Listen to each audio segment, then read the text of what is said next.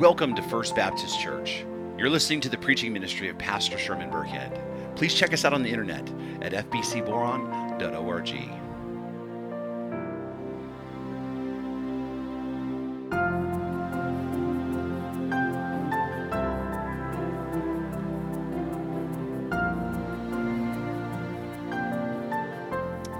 So, Mark chapter 14, beginning in verse 55. And the word of the sovereign Lord reads Now the chief priests and the whole council were seeking testimony against Jesus to put him to death, but they found none. For many bore false witness against him, but their testimony did not agree. And some stood up and bore false witness against him, saying, We heard him say, I will destroy this temple that is made with hands, and in three days I will build another not made with hands. Yet even about this their testimony did not agree. And the high priest stood up in the midst and asked Jesus, Have you no answer to make? What is it that these men testify against you? But he remained silent and made no answer. Again, the high priest asked him, Are you the Christ, the Son of the Blessed? And Jesus said, I am and you will see the Son of Man seated at the right hand of power and coming with the clouds of heaven. And the high priest tore his garment and said, What further witnesses do we need? You have heard his blasphemy. What is your decision?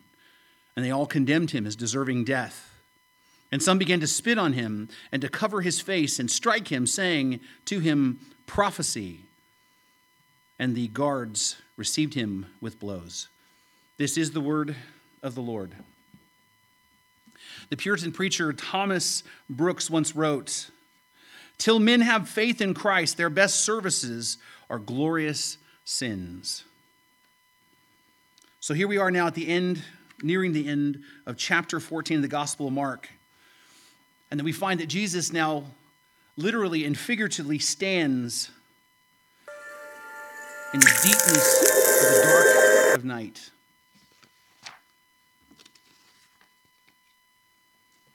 Jesus Christ is alone in the dark, which is strange because less than a week before, less than a week before, Jesus had arrived to the outskirts of Jerusalem with a huge entourage of people, and he's at the height of his popularity. And in fulfillment of clear prophecy, Jesus mounts up on a donkey that no one had ever ridden before. He rides into the city, deliberately declaring by his actions that he is the king and the Messiah. And everybody knew it. The city was filled with celebration as people put down palm branches in his path before him and they shouted, Hosanna, Hosanna, which means literally, save now, because they knew that the king had come and everyone was excited. I believe that in this moment and in this context, that the warning that Jesus had given his disciples, the warning that he would be handed over to his enemies and be crucified, the warning that he gave not once but three different times, that this warning must have seemed like a distant, forgotten memory at this point.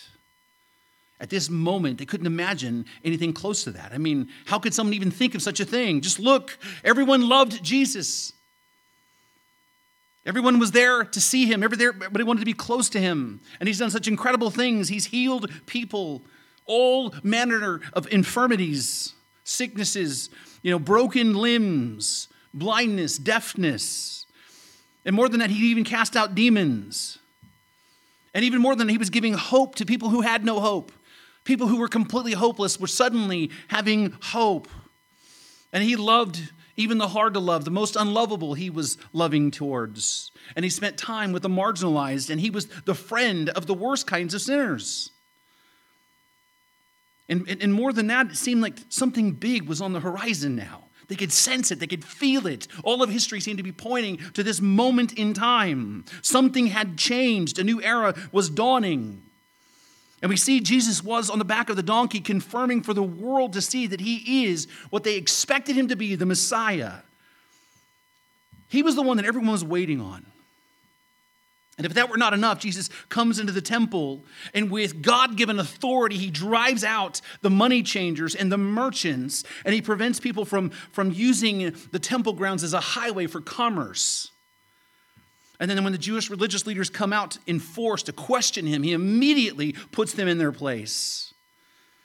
With authority they just couldn't even fathom. With wisdom they couldn't, couldn't undo.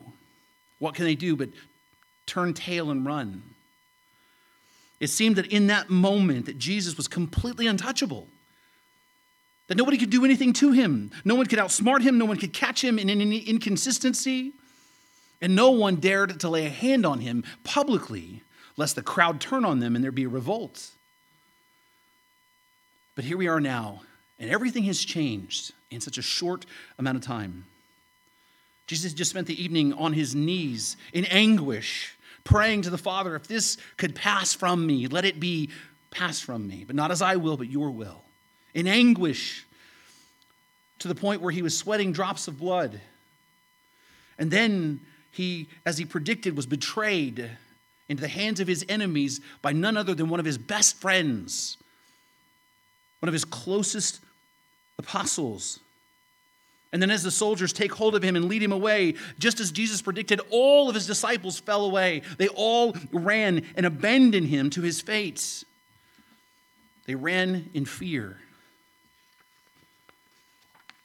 And even Peter, the boldest of them all, who had said, I, would, I will never fall away, I'll go with you to prison and to death, even he ran away. But then came back, but he didn't want to be identified with Christ, so he kept his distance from Jesus. And we know that this was just really the beginning of his denial because in we will see next week that Peter will completely deny Christ. Not just one time will he deny him, but three times he will fully deny him, calling down a curse on his own head to deny him. Jesus at this moment is truly alone in the dark, and now he's in the hands of his enemies, and he is brought to the house of Caiaphas, the high priest. If you remember last week, it said in um, verse 53 And they led Jesus to the high priest, and all the chief priests and the elders and the scribes came together. And Peter had followed him at a distance right into the courtyard of the high priest and was sitting with the guards and warming himself at the fire. Jesus is now firmly within the hands of his enemies, and now his first trial is about to begin. And that is where we are in this story. Now, before we actually take up the text and look at it, I want you to think about something with me. I've read this text multiple times, and, and, and, I want you to think with me. If you're a Christian, you are familiar with this story. You know what's about to take place. You know what's going on in the text. You know that this trial is a farce. You know that this is not a real trial. This is a kangaroo court. They are not meeting to determine his guilt or innocence. They, are, they have already, it's an already foregone conclusion. They've already determined, without the evidence, without presenting any case, he's already guilty. They've condemned him and determined him to be guilty. And, and more than that, they have determined that he needs to die. All they're doing is simply looking for a justification that they can make stick. I mean, they're just looking for a reason to do what they already want to do. They just need to have a clear conscience to do it, right? By the way, we know what that's like. We have those things that we want to do in our lives, you know, we just try to find that justification to do it. Right? Sometimes they're pretty you know, innocent things like, hey, I really want to buy this, right? Sometimes it's a little bit more complex and a little bit more devastating. But we know this is a farce. We know it, right? And, and they knew it. They knew that it was a farce. And even people who don't even fully understand the details of the story, they know after a brief reading that this is a farce. But with that in mind, that knowledge actually has a tendency, because we stand outside of it, has a tendency to obscure our vision a little bit. You see, we as Christians, we know that this is a farce and we know that this is contrived. And we know in our hearts that these men are bent on evil. And we know that what they're doing is, is wrong. And because of that, I think we have a tendency when we read a story like this that we look at these men in the story with, with disdain. I mean, we will look down on them from where we sit in history. as if we, you know, are better. That we look at them as like unusually bad people, as if we would do better in the same circumstance. But I want you to hear me out on this. I'm not excusing what these people did at all. In fact, what they're doing and what they have done is the epitome of evil especially since the fact they're going to try to disguise this false trial as some religious act, as if they're, they're, that they're walking in obedience to God, doing what they're doing.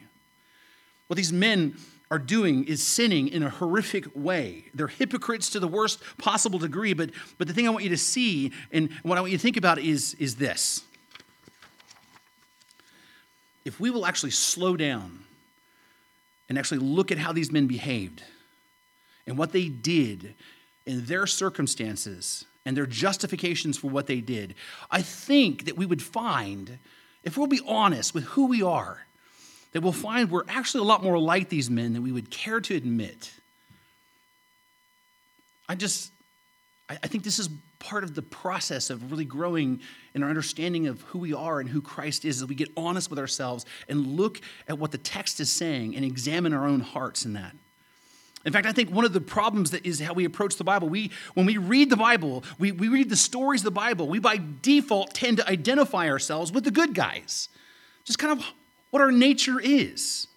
We tend to identify with a hero. When we, when we read about the fall in the garden, we think about how stupid could you be to do that? He only gave you one rule don't eat that from that tree. Why would you do something so dumb as if you wouldn't do that? And then you read about Joseph and his brothers, you know, selling him into slavery. And you think, how could you be so cruel? How, how could you do that to your brother? I would never do anything like that. Think about how you treated your brothers and sisters. You're capable of just the same. And then we read about the unfaithful Israelites, right? And how they complained to Moses over and over and over again. You know, why have you brought us out here? We're going to starve to death. We don't have enough water to drink. You know, our enemies are going to kill us. And then we look at that and we go, How could you be so ungrateful? God has brought you out of slavery by his own hand and power. And all you can do is complain as if we would behave differently. We read about the book of Judges and how Israel, right, is, is, is walking with God. Things are good, right? And then what happens? They start doing stupid things and turn away from God. God judges them, allows his, their enemies to take over. They begin to suffer, right? They cry out to the Lord. They repent. God heals them, restores them again, right? And what happens? They just do the whole cycle over again, over and over and over. And we're like, how could you be so blind? How could you be so dumb? Why? I would never do anything like that. And then we read the story of David and Goliath, right? We think about him, right? We kind of fancy ourselves as more of the, the David character, right? Rather than, right, seeing the, the crowds who are, who are terrified and, and cowardly, who don't want to have anything to do with this. And we think, why wouldn't you stand up to Goliath? God is with you, as if we would have the, the courage of David. And it goes on and on and on.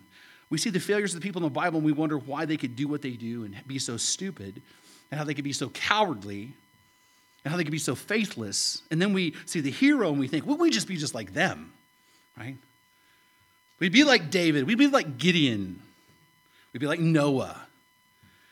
In fact, there are times we see ourselves the, as the hero in the story at times.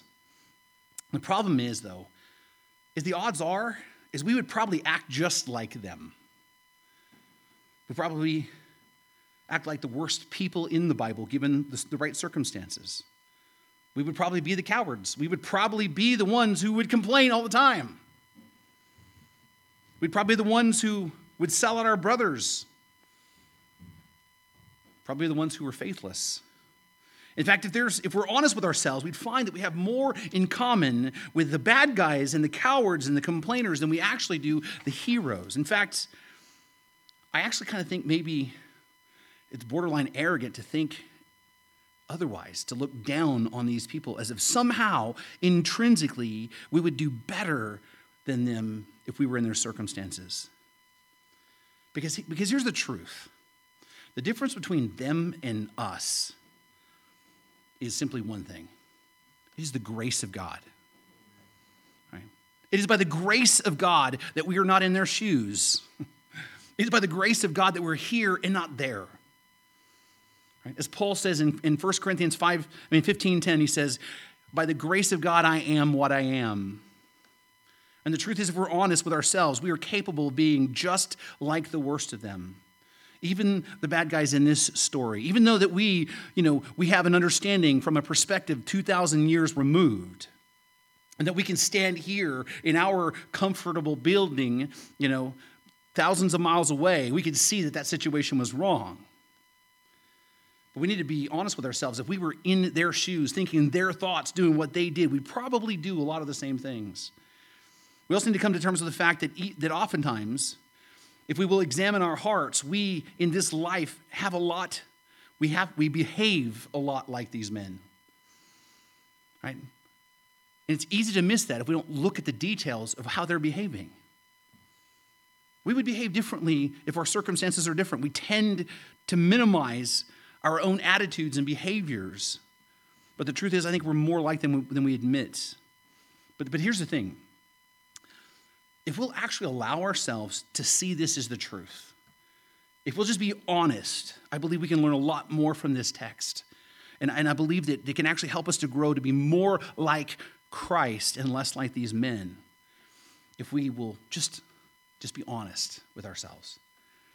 And so, with that in mind, uh, let's look at beginning in verse 55. It says, Now the chief priests and the whole council were seeking testimony against Jesus to put him to death, but they found none. This sentence right here has a whole lot to tell us. There is so much here. The first thing we need to notice is that not only does was Jesus in the middle of the night, you know, where they was he arrested right there, right? And not only were they brought, he was there with the high priest in this moment, but Mark tells us the whole council was there. This is a really important detail because by referring to the whole council, what Mark is basically saying is that, that the 70, the Sanhedrin, the 70 leaders, the religious leaders of all of Israel that lived in Jerusalem, the 70 top dogs of the religion were all there.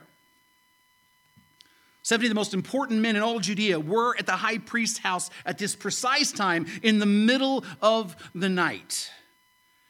Just think about that with no cell phones, and with no internet service and no electronic communications, the high priest was able in a short amount of time was able to wake up every one of these men and get them to his house in a reasonable amount of time in the middle of the night.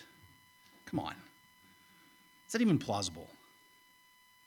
You try to wake up like 10 members of your family in the middle of the night, try to get them in the room together, right? Yes.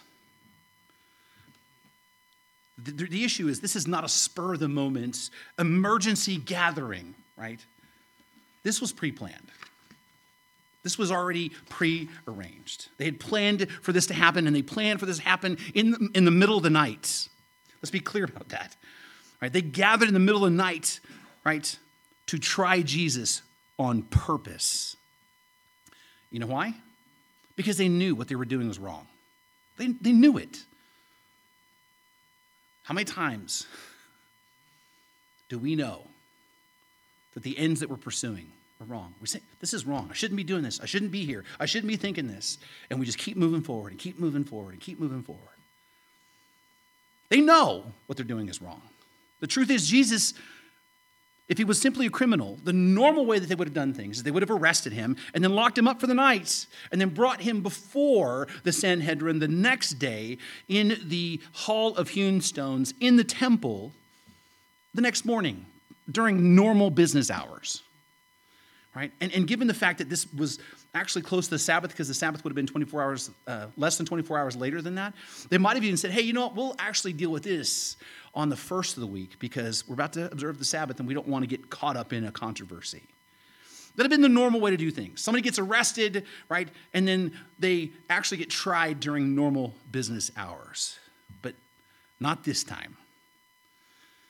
This time they wanted things to be done quickly, privately, and quietly.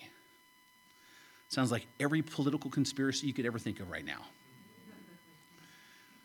They didn't want to wait for Jesus to be able to mount a defense. They didn't want to give him an opportunity to be able to find positive witnesses if he would have wanted to call them. They didn't want to wait for it to be daylight so the, gen- the general public can attend and actually witness what's going on. That's why people turn off cameras nowadays, right?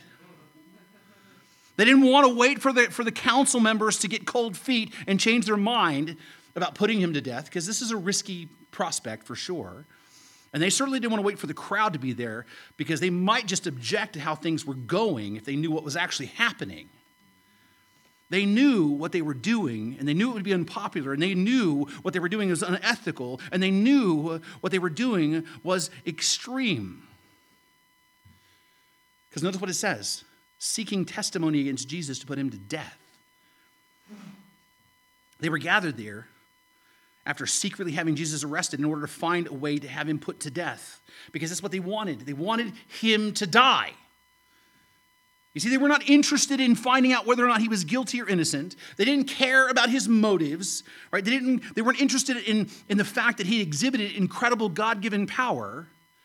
And they weren't certainly interested in discovering the truth.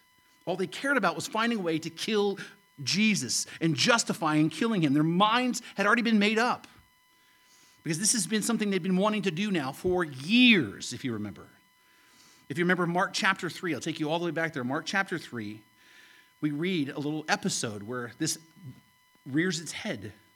Beginning in verse 1, it says, And again, he entered the synagogue, and a man was there with a withered hand.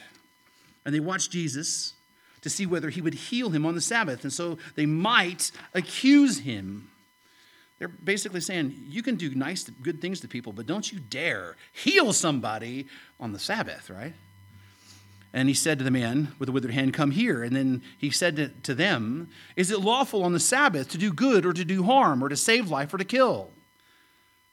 But they were silent. And he looked around at them with anger, grieved at their hardness of heart, and he said to the man, Stretch out your hand.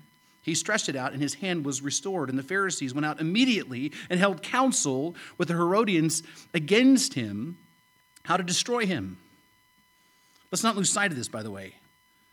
Jesus does this incredible miracle. He restores a man back to health, which would have changed his entire life forever. And he does it on the Sabbath day. And they say Jesus has to die. And, and, and notice they don't consort with just each other. They actually go to their political enemies and say, we got to work together to get rid of this guy. Man, it sounds a lot like politics today, doesn't it? Think about that. They want to kill Jesus for healing someone on the Sabbath. And understand, Jesus actually technically didn't actually touch him. If you notice, he just said, stretch out your hand. He didn't actually lay hands on him, right? So they actually technically were pushing the edge of the law anyway. But it didn't matter. They saw Jesus as a lawbreaker, and they decided, even though Jesus did wonderful things for this man, he has to die. How is it even possible that people could be that way? Well, Mark tells us very clearly in verse 5. It's, it's right there for us to see. He says, And he looked around at them with anger, grieved at the hardness of heart. This is the, this is the issue, brothers and sisters, right here. You see, the reason why they wanted Jesus dead in chapter 3, and the reason why they want him dead again in chapter 14 is the same reason. It's because of the hardness of their hearts. They have hardened hearts of stone. They want to kill Jesus because it's in their nature. You see, they, he didn't fit within their understanding of the Messiah, and he, and, and he threatens their political power and their religious power. And instead of seeing him for who he is because of their hardened hearts, right, all they can do is see their self interest. And because of that, they are spiritually blind and they, re, they reject him. And because of that, and because he demonstrated that he was powerful, all they could think of is, we have to kill him. This is the same attitude that we see in, in this day. Jesus had done countless miracles for thousands of people in front of thousands of eyewitnesses, and he healed people and cast out demons, and he demonstrated a real love and what real love looks like. And he's compassionate and kind, and, and in spite of this, their hearts are so hard, all they can think about is he's the enemy, and we have to kill him, that he is the evil one. Right? they believe that it will actually honor God to put him to death. That's what they believe. They think that they're doing right by sneaking around in the middle of the night doing this. They're completely blind to the truth because of their hardened hearts. And before we stand in judgment of them saying, I would never do anything like that, I would say, yes, you would, and so would I. You would, unless God changed your heart. Because if you're a Christian, if you're a Christian now, there was a time in your life that you weren't, and there was a time in your life that your heart was hardened to God. Just think back. It didn't take very long to go back in history. There's a point in your life you ran from God. There's a point in your life, if you're like me, that you hated God. There's a point in your life that you wanted nothing to do with Him, especially the God that's revealed in the scriptures. I mean, maybe the God of our own making, yeah, we were all in love with that because He looked like me. But the true living God, we didn't want anything to do with Him. And because of that, like the rest of the world, we suppress the truth in unrighteousness, as Paul tells us in Romans chapter 1. But then something happened to you.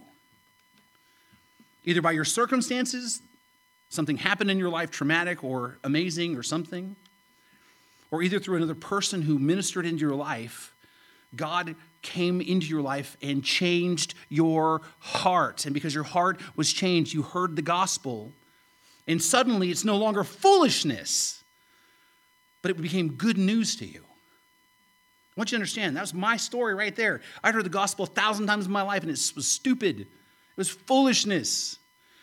But once God changed my heart through Carson, in that circumstance, once God changed my heart, I heard the gospel.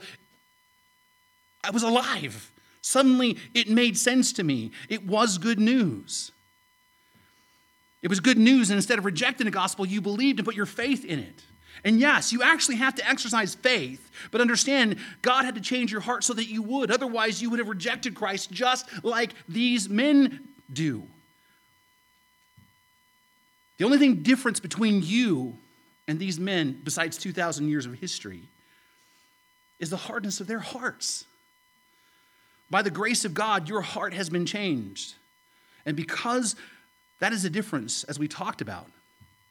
We talked about it months ago, actually. The difference between those who are in the kingdom and those who are not in the kingdom, as we looked at through the Gospel of Mark. The difference between believers and, and non believers ultimately is the condition of their heart.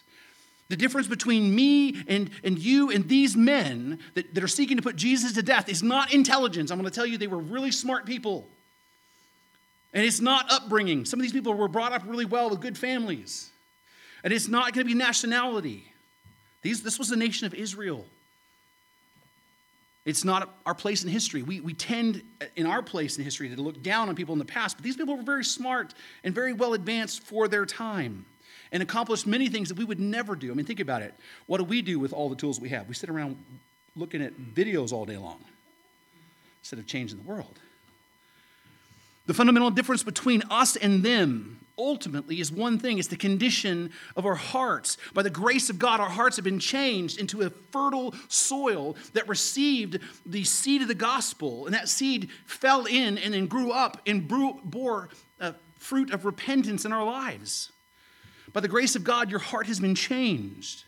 These men, on the other hand, had unchanged, hardened hearts of stone. And because of that, all they could do, in spite of all that Jesus did, is to see him as the enemy and believe that Jesus must die.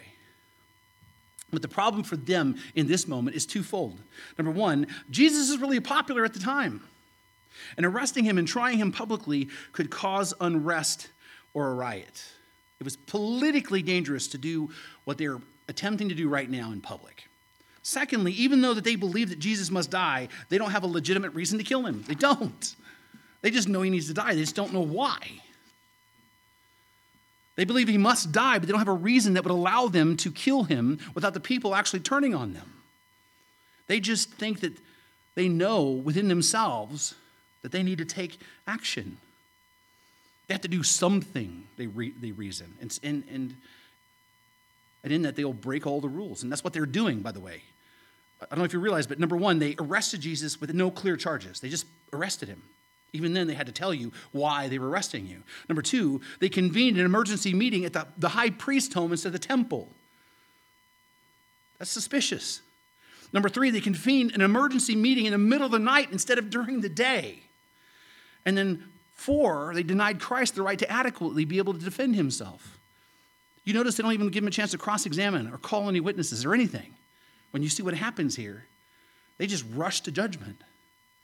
And the thing we need to realize is they knew that what they were doing is dirty. They knew that they were outside the bounds of what was legal for them to do. They knew what they were doing was not right. They knew it was wrong and didn't care. They believed in their minds that he was guilty. And because of it, they felt justified to abuse their power to do so. They believed that the ends justified the means. And if there is a point for us to reflect on as people, as a culture, as, as a country, it's that very tendency in all of us to justify the means by the ends. Because if there's something that, that, that we could fall prey to, I think it's this. I mean, we believe, I think we all kind of start off with believing we should be law abiding citizens. We all start off with the base, we should follow the rules and expect other people to do the same thing. We believe that people should stay within the bounds until, that is, they encounter what we believe is extenuating circumstances. Then we feel justified to set aside the law and set aside the rules and do what we think is right. Tell me I'm wrong. I mean, this is what the culture tells us now. This is what we see at, at work in our, in our own country at the moment. This is what we've seen throughout history, but it's really prominent now. Right? The law says it's illegal to steal and to destroy property and to riot. Unless, of course, now social justice is involved, but then go ahead and do that stuff. Now it's okay because there's extenuating circumstances that give you a pass. You have justification now to break the law. And what we'll do is we'll just call it protests. This is just one example, by the way. We, we know of multiple examples in our culture where, where people see a justification to break the law. And, and, and that's what our culture is telling us, right? The truth is, our culture is fraught with double standards. And, and, and our, our culture promotes it, by the way. In fact, it's, it's all over art. I don't know if you realize it. Like, it's kind of like, I was thinking about this a couple years ago. It's all over television. Think about your favorite drama on television, especially crime dramas. What, what, what's the common theme?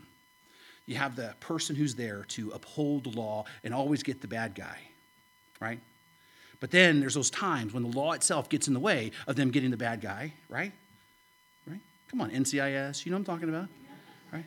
The, the law's in the way of getting the bad guy. You can't go get the bad guy. Oh, yes, I can.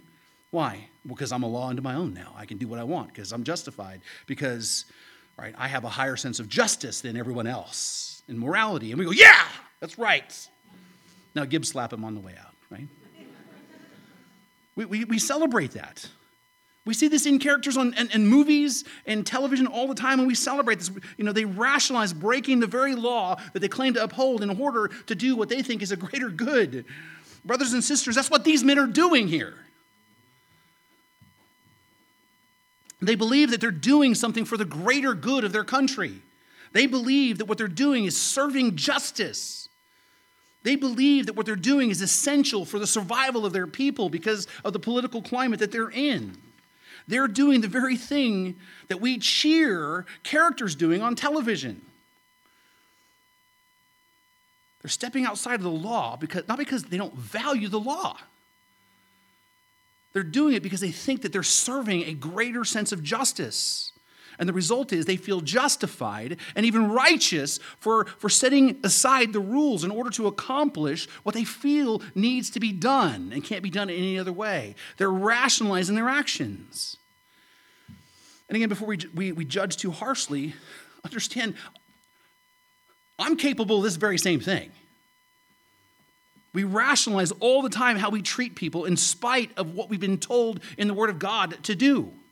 We know the Word of God says. We know that we're called to forgive. We know that we're called to love our enemies. We know that we're called to treat, love our neighbors as ourselves. But we will justify not doing so. Well, man, he was really mean to me. You don't understand. Well, she is really a jerk. Should have seen what they said about me on Facebook. You should have seen how they were acting. You did the same thing. You just don't know what they're, what they're doing to me, what they've said to me. We rationalize our unforgiveness all the time. We rationalize our withholding love from other people. We will rationalize continually our, our unchristlike behavior. We know. I can say the same thing every Sunday, and you guys know, right? We know what needs to be done, but oftentimes we feel that there's a warrant. We have a reason. We have a legitimate justification not to do what Christ is calling us to do. Sometimes we feel justified breaking the rules to serve what we think is a greater good. And, it's not just us. This is not just limited to individuals. Businesses operate the same way, and so do governments. I mean, the reality is, we know, standing here a year later, that the coronavirus is a serious health issue and it should be taken seriously. Absolutely. It is, it has harmed people we know and love. But let's just be honest.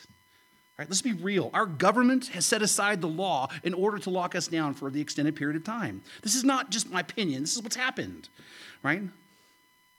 The law has been set aside to lock us down. And that's why the Supreme Court, by the way, is ruling against govern- governors all over the country. They're saying you did violate the Constitution, you stepped outside the limits. Right? And they know they have, by the way. They know, right? And they'll justify it by saying, well, well it's an emergency, it's a health crisis. That's their rationale. They rationalize what they've done based on the circumstances. But the problem is that we have to come to terms with is when we justify setting aside the law in emergencies, it's a really dangerous precedent for us to set as individuals and as groups of people. In fact, I heard it said that when you allow the government to break the law in an emergency, they will find emergencies so they can break the law. Right? And if we, in our own righteousness, if we get to the point where we are so righteous that we can set aside the commands of Christ, right? Because we think that circumstances warrant it, we are stepping out on a very slippery slope, brothers and sisters. Be careful. Because this is what these men did here in the text. They believe that they're working in the best interest of the nation. They believe that they are working in the best interest of their people. And they believe that they're working in the best interest of themselves. And they believe that they know that there's no other choice. This has to be done. Right? Jesus going free for them is just simply not an option here. Uh, they have a hard heart and they justify their actions, which is a really dangerous combination. Notice it says, Now the chief priests and the whole council were seeking testimony against Jesus to put him to death, but they found none. For many bore false witness against him, but their testimony did not agree. They knew what they needed to do, and they knew right, that they were willing to do that, but they had a problem. They needed a reason to put Jesus to death, and they needed evidence to corroborate the reason.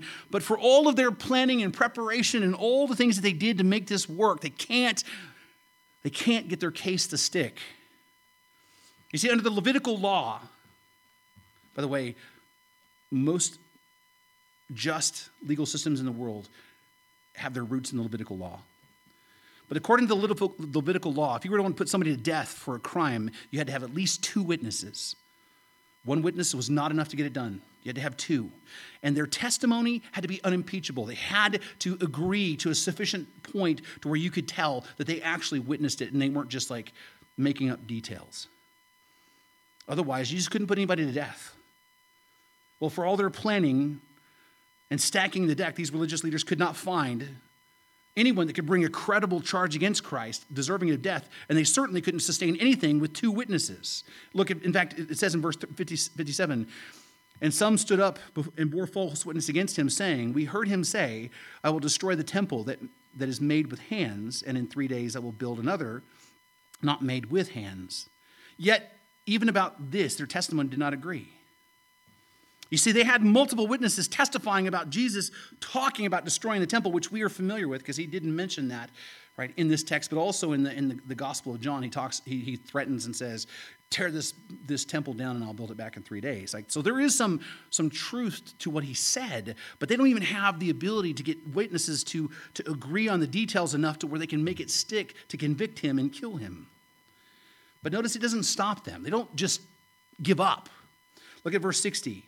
And the high priest stood up in the midst and asked Jesus, Have you no answer to make? What is it, what is it that these men testify against you? But he remained silent and made no answer. Now, the thing what you have to understand is happening here is these men have really had no grounds to arrest him. They have no business holding him. They have no business even trying him now. They certainly don't have any business condemning him to death. All their eyewitness testimony has fallen apart right? And Jesus is giving them nothing to continue on. They have nothing at this point to go on.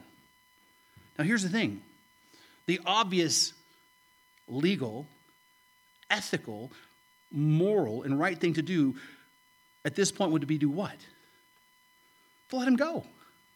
That would have been, in all accounts, the thing they should have done. Because that's where the evidence points to. The evidence says he's innocent. The evidence says he does not deserve death. It says you need to let him go. That's where the evidence leads. But what do they do? They don't do that. They stubbornly hold on to their preconceived conclusion in spite of the evidence. They're holding on to their assumptions without evidence holding on to their assumptions without proof. If there is another idea that we in this culture can fall prey to, it's this. Many of us have, have preconceived ideas about lots of things about ideas, about events, about people, about theology, even about the motives of other people that we come in contact with. We have very clear, right, preconceived ideas about lots of things. And the problem is, many of us will stubbornly hold on to those preconceived ideas in spite of the evidence that's presented to us. That's why it's so hard to change our stinking minds. People stubbornly hold on to preconceived ideas without evidence about politicians. Oh boy. About conspiracy theories. Some people have, have unfounded beliefs about their spouses and what they might be doing. Even though they have no proof, they're still going to believe that they're doing what they, don't, what, what they think they're doing. It doesn't matter what the evidence says, people will hold on to what they believe. And we as Christians are not above this, by the way. Many of us have preconceived ideas about a lot of things that we and we don't want to let them go, whether it's because of our upbringing or just that's how we were taught or trained or whatever. Let me just give you one quick example. I'll move on from this. I have some friends and some family members who who will only read the King James Version of the Bible, which, which I think is fine. You love the King James Bible? I love the King James Bible. It's a wonderful version of the, of the Bible. And I still remember many verses from the King James Version. It's the first book, I, first Bible I read, cover to cover, and I did multiple times. I struggled in some places, I'll tell you, but I got through it multiple times. But I, but I know people who think that this is the only, that the King James Version is the only inerrant version of the Bible in existence.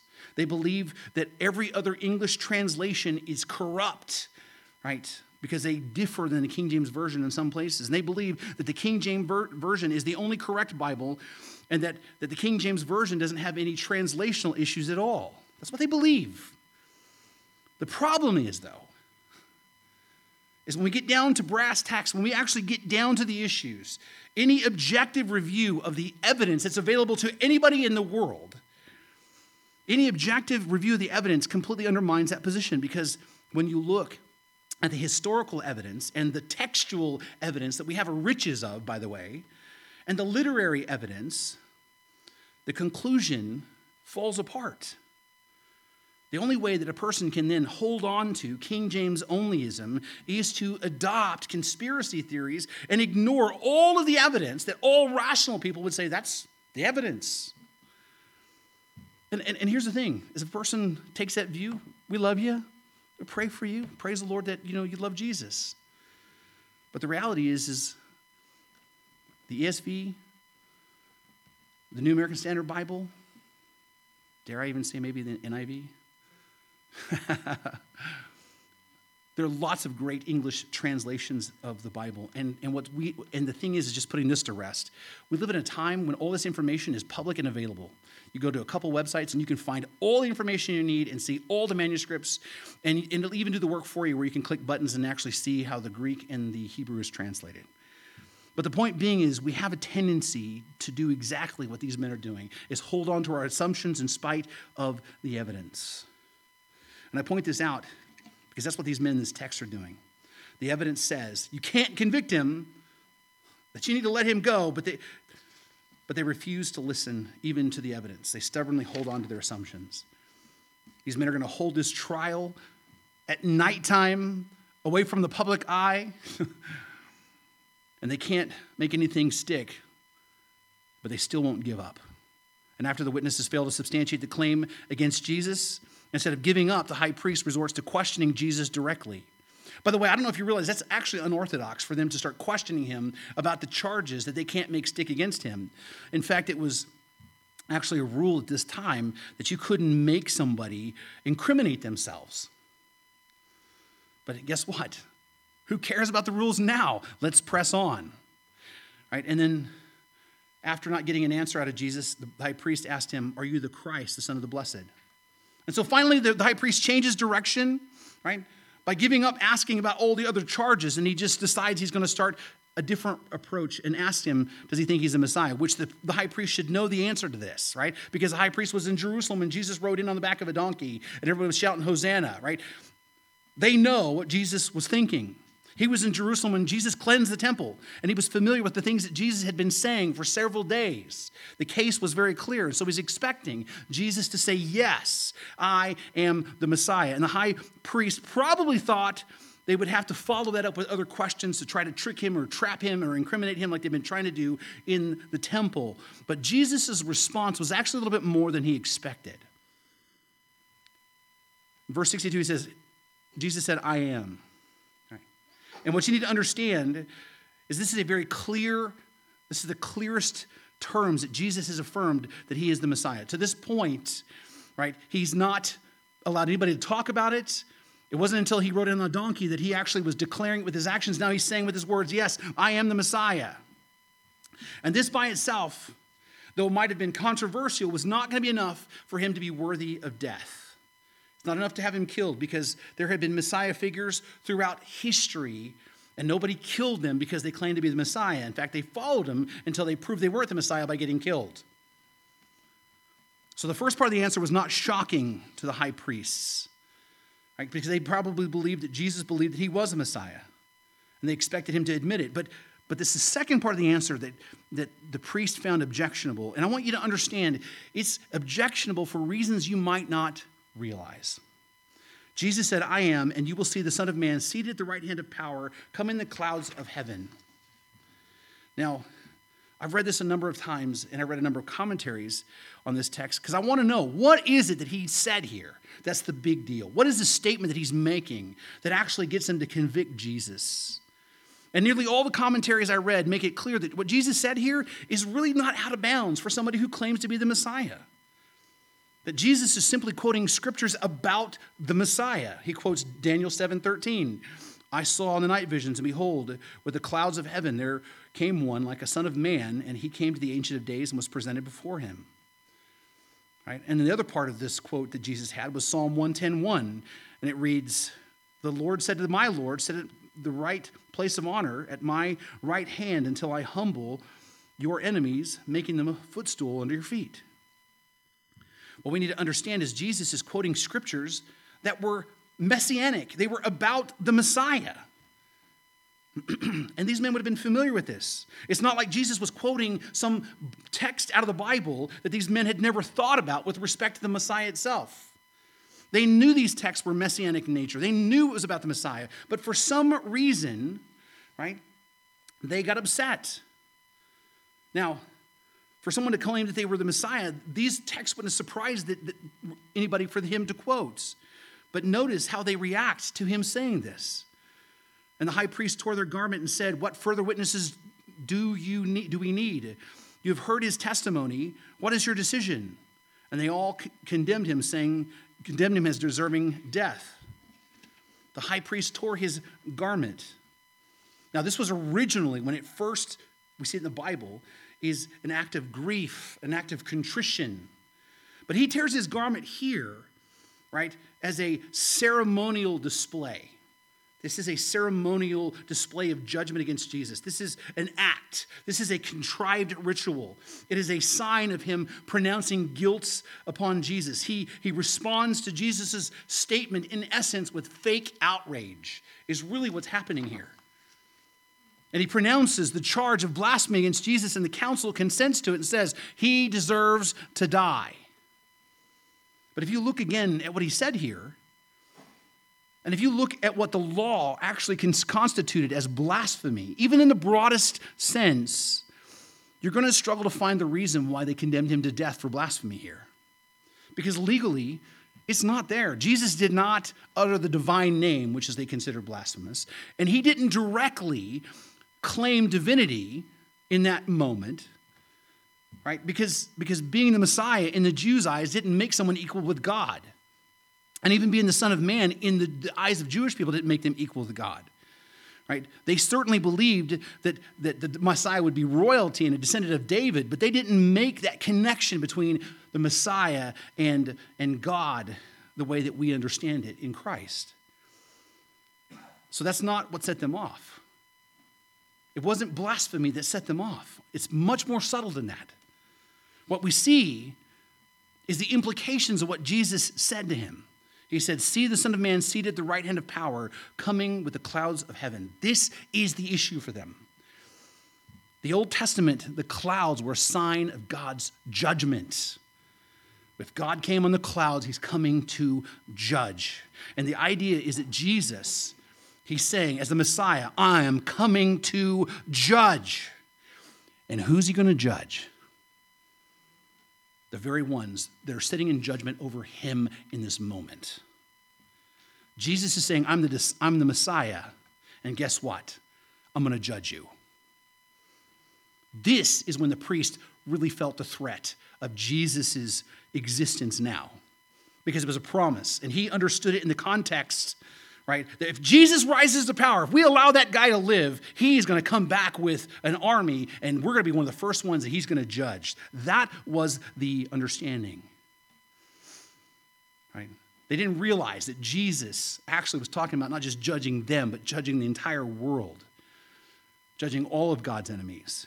But nonetheless, the high priest felt threatened, and they realized Jesus was simply too powerful to let go and so rather than risking their neck, they decided we've got enough to run on. We're going to take our chances now with public opinion. And so they make their case to the best of their ability. And a display of fake outrage, and a display of fake piety, and a display of fake, um, you know, in, indignance towards Christ. he tears his robe and declares blasphemy without even the evidence of blasphemy. Reminds us again of so much of what we see today the posturing of people, the phony outrage of politicians. I'll tell you, if there's anything that makes my stomach turn, it's that. I don't care what side of the aisle you're on. I can spend all day talking about that, but I have a tendency to go along anyway, so I'll move on from that. the truth is, the high priest felt threatened by Jesus, and so he fakes his outrage and calls a council to pronounce guilt upon him without any evidence. And then in their fake outrage, it says, and some began to spit on him and cover his face and strike him, saying, Prophecy. So quickly after Jesus, Jesus reminds them that he's going to judge them, they find him guilty. And now what do they do? Like all civilized people, right? They resort to violence and mockery, spitting on him, striking him as a sign of repudiation and rejection. They absolutely are rejecting Jesus as the Messiah. But then notice it says they cover his face and they hit him as a prophecy. It's kind of a weird, kind of like set of events, but really what happens here is they believed at that time that the Messiah could actually d- differentiate people blindfolded by simply by smell. And so they're hitting him saying, "Okay, bub, who hit you?" What they're doing is they're just basically mocking him now. They're trying to humiliate him. And then notice that the council members After they're done, you know, getting their licks in, they turn him over to the guards, and what does it say? And the guards received him with blows. Or, in other words, they took their turns to beat up Jesus too. Think about this. This is the highest part of civilized society in Jerusalem, and they resort to basically street level thuggery. I can go on and on and talk about that too, how we're capable of really falling into the depths of depravity and our hatred and our biases. But I think you kind of get the point. We can look at these men and see if it were not for the grace of God, we could be just like them.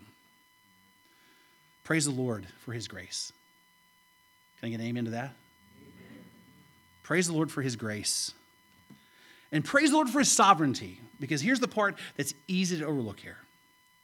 Because though Jesus' condemnation by the Sanhedrin was a foregone conclusion because of their hard hearts and their hatred towards Jesus, this was really a foregone conclusion because this is how God had sovereignly decreed for all of this to happen. This happens exactly by his hand. I want you to notice in this whole thing, Jesus is in complete control. They can't do anything to him, they can't find him guilty, they can't really do anything to him. It's not until Jesus, in his own timing, forces the issue with what he has to say. He knows exactly what to say to move this along. It's not until Jesus is ready to move forward that it moves forward. In this moment of darkness, when everything and everyone has abandoned Christ, when the world is standing against him, when the world is hating him, he is still, in that moment, completely and totally in control. And that's the truth I think we need to hold on to right now. Sing that first song, Abba Father, hear our plea. Why? Because we're walking in a land of darkness. We know it. But what we need to remember is no matter how difficult things are, no matter how dark the darkness becomes, no matter how hopeless that the circumstances might seem, that we might even be tempted to go the way of the world because of it. We need to remember that our Lord Jesus Christ is completely in control of everything. And He is working everything out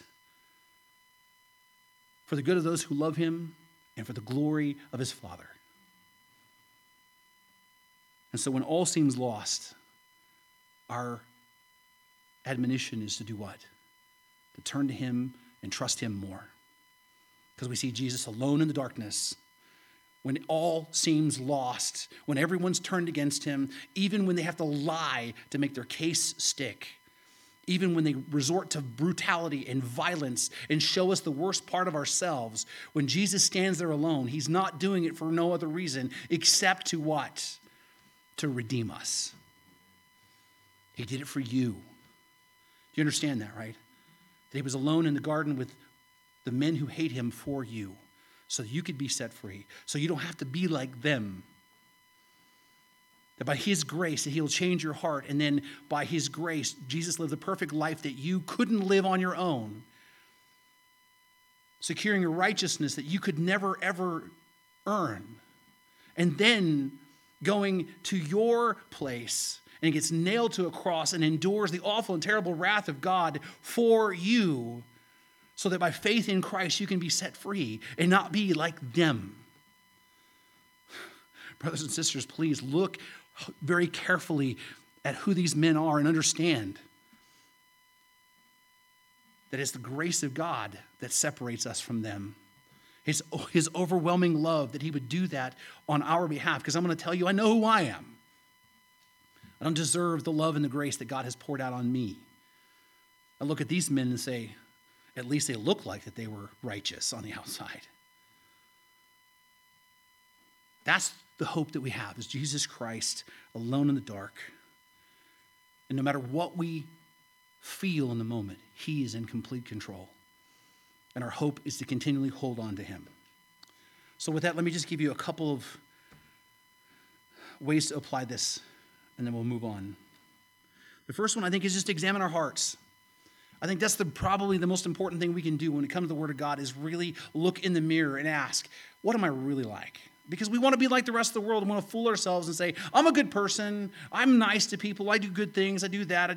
The reality is, is we are just as broken as these men are. Right? We need to look in the mirror and examine our hearts and even ask ourselves, right?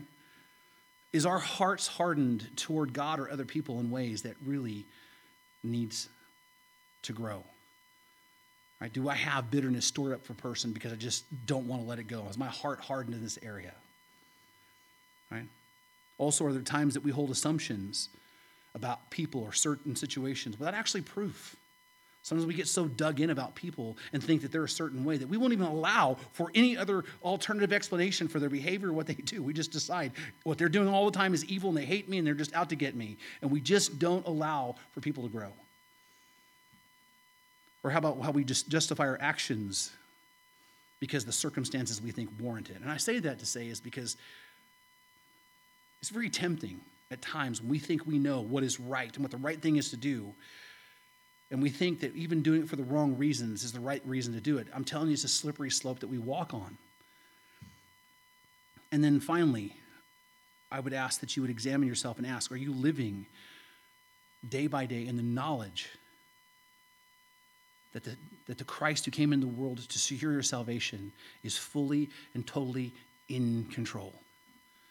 There's not a detail of your life that's beyond God's sovereign hand. There's nothing happening around you that's beyond his ability to change. There's nothing in your life right now that is that's taking God by surprise.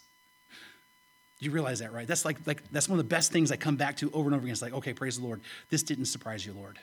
Me being stupid and failing right now didn't surprise you. You knew all along I'm capable of this. Are you living in the knowledge that Jesus is in, in control? Finally, I'm going to ask this. Are you truly trusting in Christ? Have you turned to Him in repentance and faith and put your hope firmly on Him? Are you done trying to save yourself? Are you done trying to rescue yourself in this life? Have you allowed Christ to come in and change you from the inside out? Have you turned to Him in repentance and faith? If you have You've not, been listening I to the preaching today. ministry of Pastor Sherman the Burkhead, a production of First. Baptist The Church time is now. Boron, the kingdom is here. Repent. And Our website the address is fbcboron.org. all there is. And would you please consider. Partnering with us your righteousness and what financially you can do for as we work to share the hope and the gospel of Jesus Christ with our community and our world?